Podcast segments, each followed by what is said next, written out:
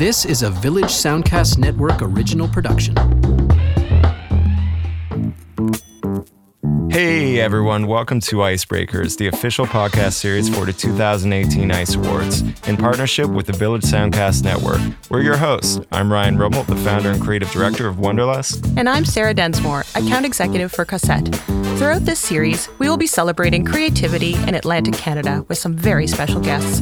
This year's award show will be taking place at Pier 21 on Thursday, June 7th. You can buy your tickets online at iceawards.ca. Welcome to the second episode of Icebreakers 2018. Today we'll be talking to Jonathan Torrens.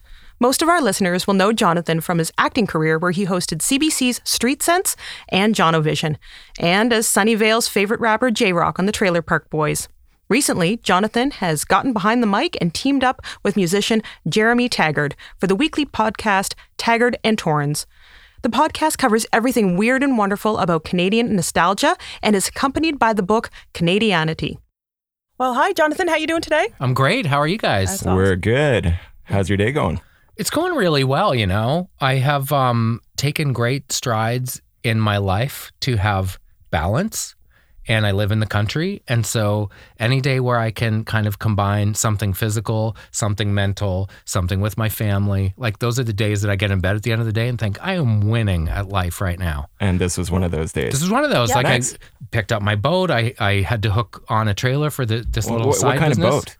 Um, it's a 18 foot bow rider. Okay. I'm kind of new to boats. Are you a that- boat guy? No, it doesn't really mean much to me. But Doesn't mean much to I'm me just trying either. to picture you in a boat. I was thinking maybe a canoe or something, but like a big boat. Well, it's funny you should ask because a few years ago, I decided I wanted to get into rowing. And I Mhm. found a guy who lives over in Wallace near Pugwash who makes rowboats. And so I sent him um, a phone message saying, Hey, my name's Jonathan. I'd like to order a boat, like to have it in time for spring. I really want to go rowing. I know which boat, the eight and a half foot Susie, it's called. Even had a name for it, which is M Y O T T, my yacht. So I could say, You want to go for a ride in my yacht? Yeah. Um, so he didn't call me back. And this is actually an interesting lesson about small business. So I called him a couple of days later. Jonathan, calling again. Not sure if you got my message. I just want to order a boat. I don't have any questions. I just want to give you money. I just want to make sure I can have it in time for the spring. Emailed him. Not sure if he got my phone messages. He wasn't saying anything. So finally, I said to my wife, "I just don't understand. Like, why? Why do you have a business and not get back to people? That's just poor Yeah, business right. practice." That is poor. She said he's making you a boat for Father's Day. it was supposed to be a surprise. So she was calling him every day and saying, My husband's getting wound like a top. You better do something. He's like, Don't worry, I'll handle it. But his Yeah. way of handling it was to not acknowledge my existence on the planet. Yeah, no, not, not just give you some arbitrary, just, oh, I'll Right. get back to you. I'm working on it. Right. Tell me Yeah. something. Tell me anything, but don't not tell me nothing, which is Yeah. a double negative. Yeah. Have you had So a- anyway, I am a rowboat guy. Okay. Have you had a, had a have you had a chance to go out in the boat yet? No, it's only been nice the last few days. That's true. and um, we have to put the dock in first. Mm.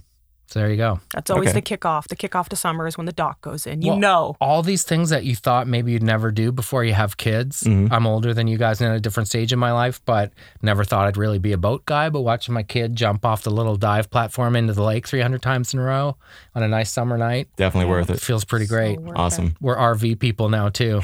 Never thought I'd say that out loud. Wow. Planes, train. You are the everywhere man. That's what you guys have to look forward to. Yeah. No, I look forward to it. We will see it. you buzzing around in the city in your RV with your boat attached. Could happen. Nice. Looking forward to it. So, uh, so yeah, you're a busy guy. Uh, Taggart and Torrens uh, podcast. You've just been nominated for a Canadian Comedy Award. Uh, how did you and Jeremy meet?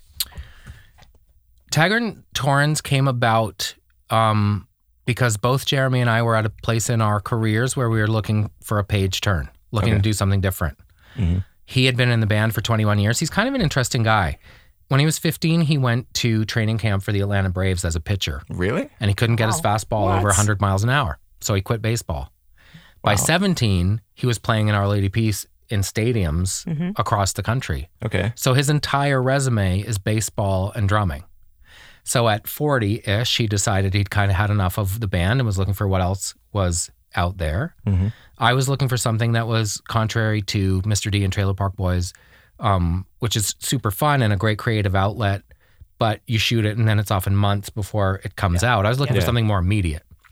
So he and I had sort of been peripherally aware of each other um, because Our Lady Peace was a big supporter of Trailer Park Boys when it started. Okay. Bands like them and The Hip and Rush were instrumental in the success of the show. So we'd always kind of been aware of each other and just decided to try it.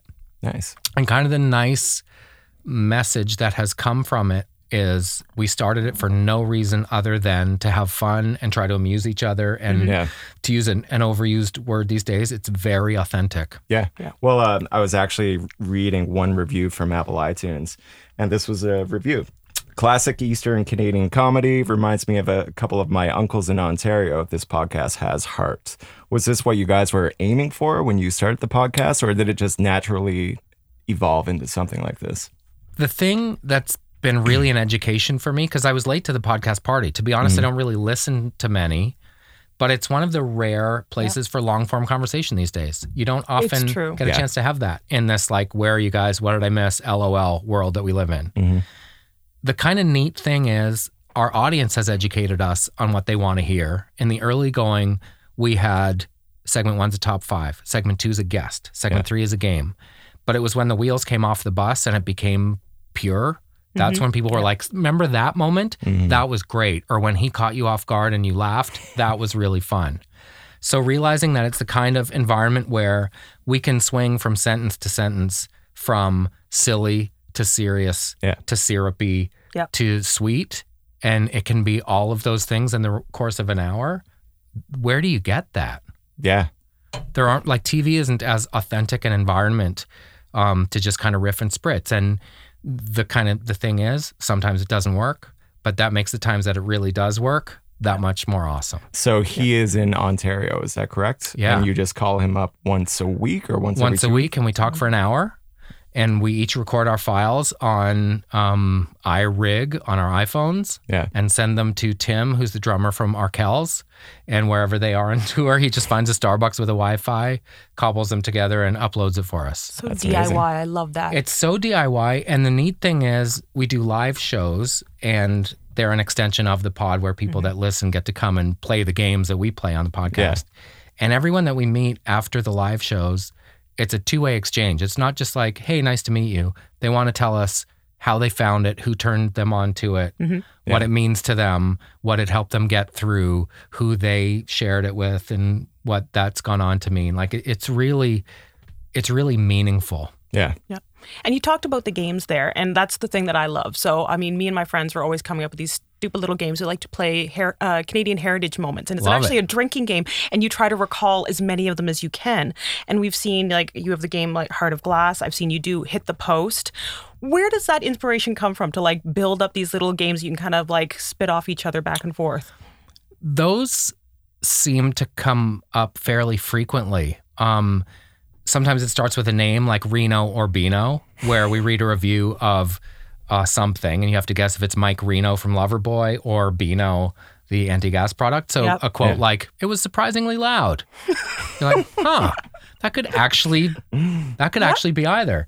The thing that's been more of a challenge, surprisingly, is sometimes we'll come up with characters that we intended only to kind of do once, or it was like that's fun, moving on, and people are like, "Where are Bonnie and the Wolfman? We want you to bring those back." Or Yeah. we did Gordon Lightfoot and his manager Bernie, and people are like, "Please do those guys more." Yeah.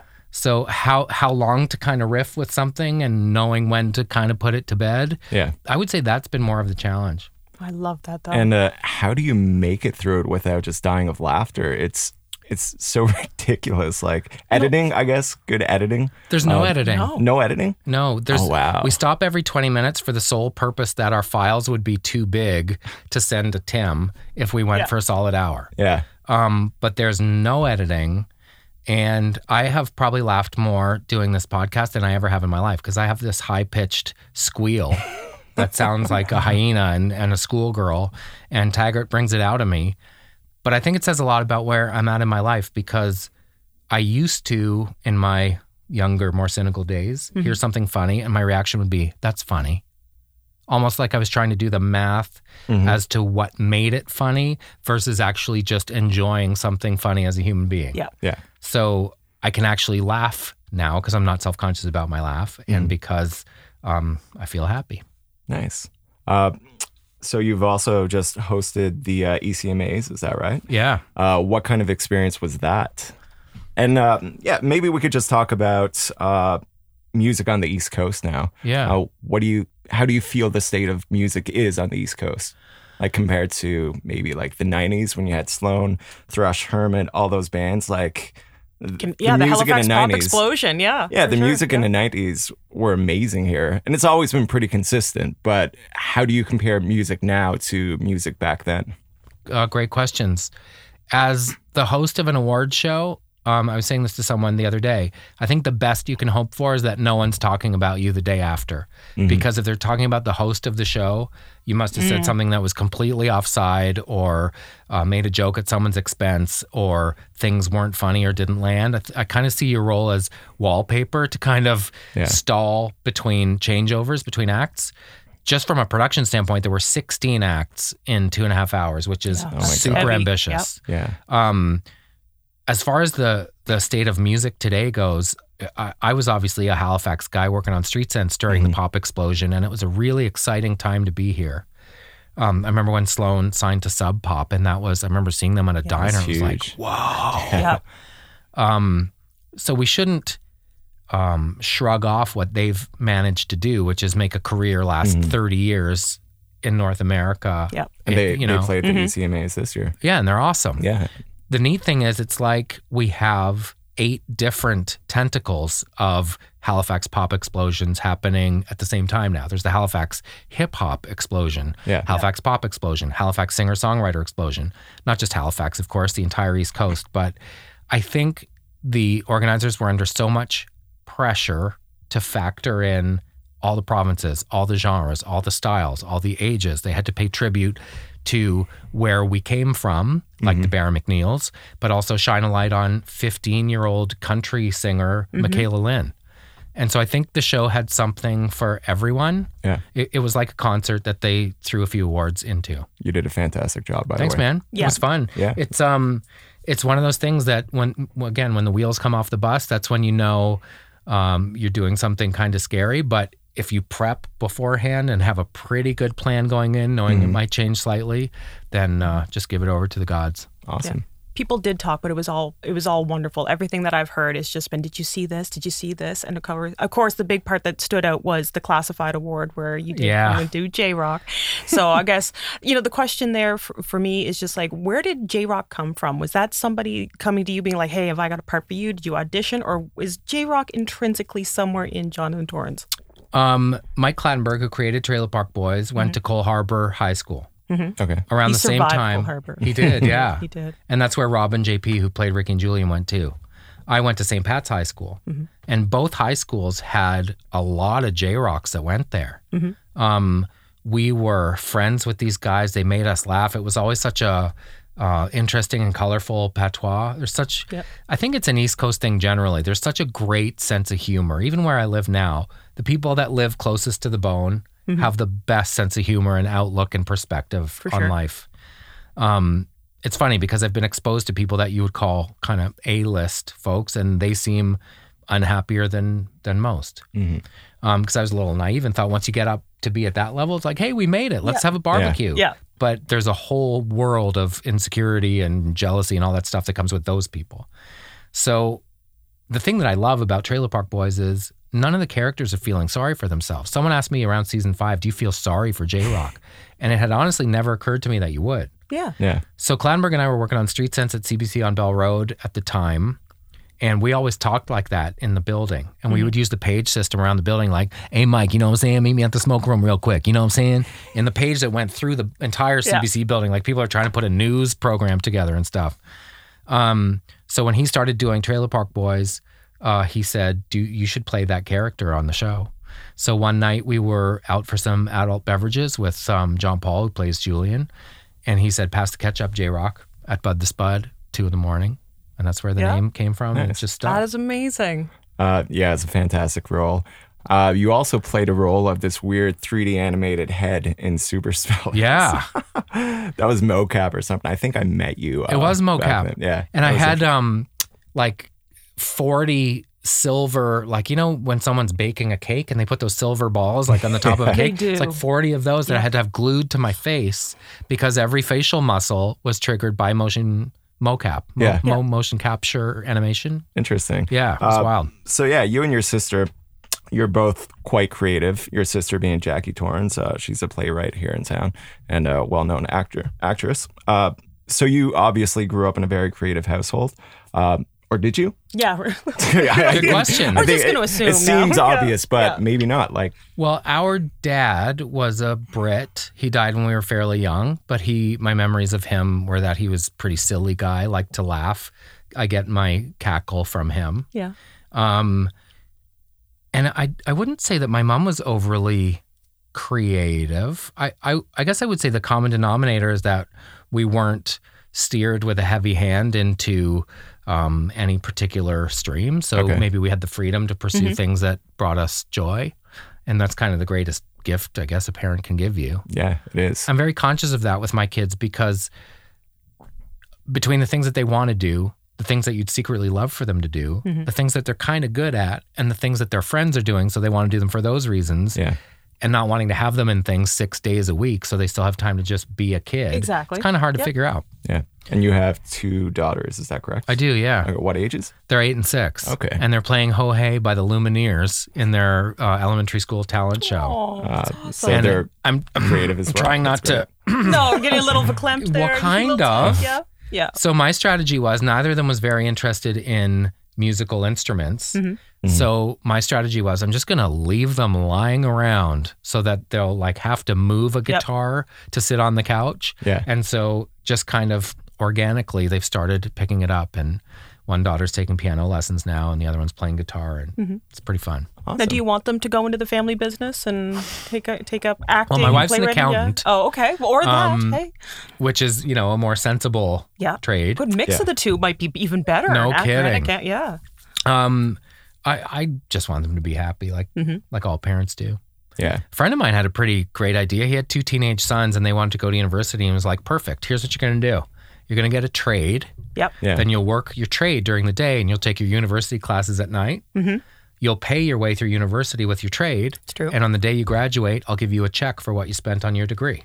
Yep. So they have a trade to fall back on. They have Yeah. a little nest egg to get started That's with. amazing. Yep. And they're too And- tired to get into trouble while they're at university. That was his main point. And it's worked out quite well. Worked out great. Nice.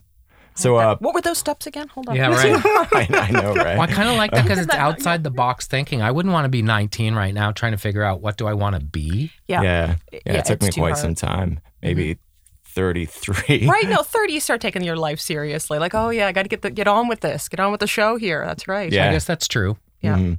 That's so crazy.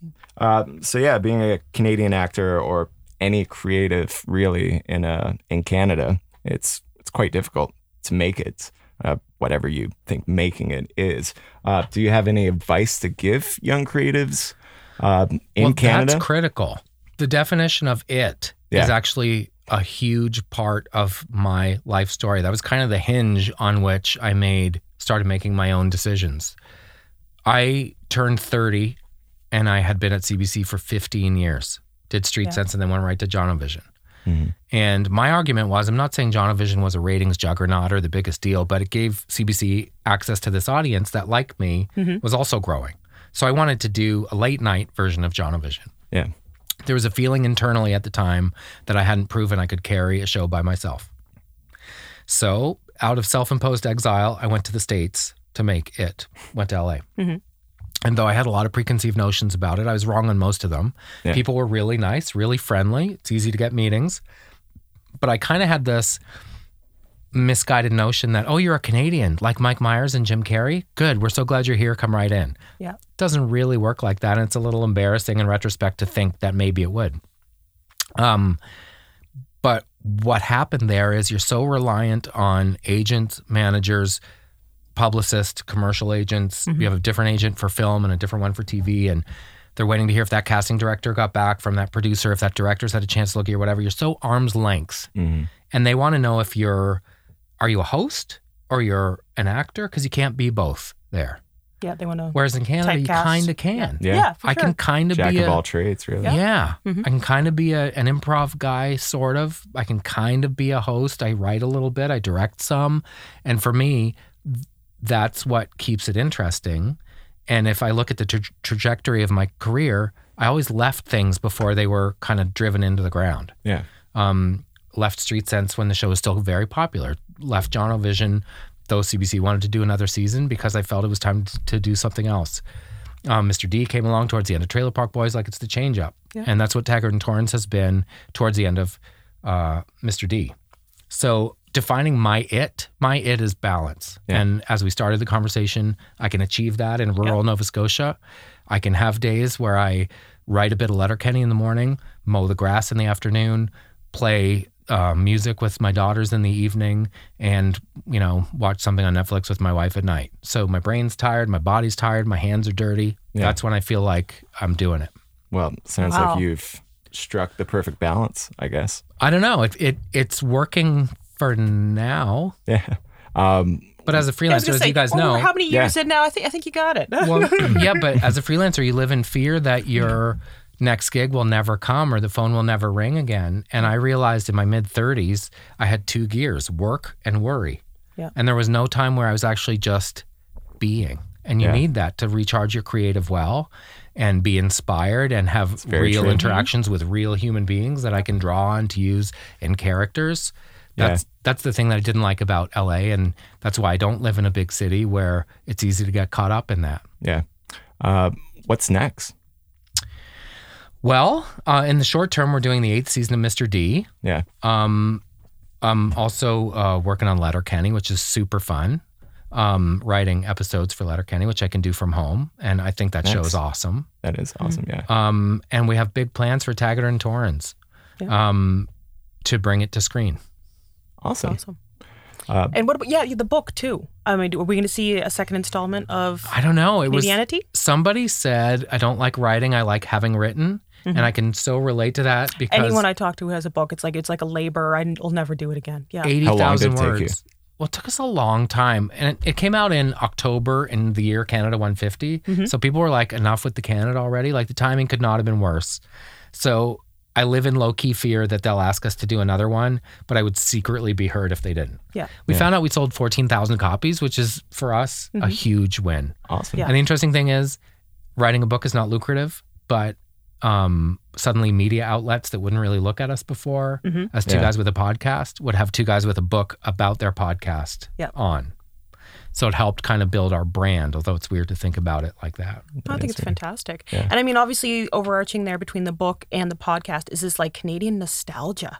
Like, it's, I, I mean, and I can only really attribute it to in the 80s, really, CBC was the one station that everybody kind of had Mm-hmm. access to no matter what. So we were all kind of exposed to this kind of united front of per- TV personalities, new, news anchors. So we're kind of united on that. Do you have any thoughts on, like, you know, why we're kind of looking back into that late 70s, 80s era with such. I do. And I'm so glad you asked. I think it's because even though TV was something we did by ourselves, it's mm-hmm. something we did in great numbers by mm-hmm. ourselves at the same time. Yeah. So Friday morning, if you didn't watch Must See TV Thursday night, you were kind of left out of the conversation. yeah. TV is in a way has never been better. There are more options and more high quality options, and some of it, like I don't know if you guys find, but you, you just have to cut your losses and say, no, I did I didn't watch that Yeah. awesome Yeah. thing because I I just can't. Just too much. Yeah. Yeah. So I think I think we have this nostalgic affection for a simpler time when we all were doing the same thing at the same time. I agree. and that's why our live shows are really fun because someone in- in the back row will be like, "Remember Fraggle Rock?" And then suddenly Yeah, it's like, it is- "Oh my god, Fraggle Rock! I haven't thought about that in 20 years." Yeah. Awesome. Uh, well, Jonathan, you're a national treasure, a Yeah. local treasure. I don't know about that. that. Definitely, man. Uh, we love talking to you, and uh, I love running running into you from time to time. yeah. But uh, thanks very much for coming on, man. Thanks for Um, having me. It was really yeah. fun. Awesome. Thank Good you so listening. much. Thanks. Oh, yeah. All right, man. Well, take care. See you again. Thanks for listening to episode two of Icebreakers Podcast, celebrating creativity in Atlantic Canada. To Today's guest was actor and co host of Taggart and Torrens, Jonathan Torrens. Once again, I'm Sarah Densmore. And I'm Ryan Rummel, coming to you from Village Sound Studios. Stay tuned for episode three, where we'll be having a time with Newfoundland's own wheelie popping and dart rolling Donnie Dumphy. Talk to you soon.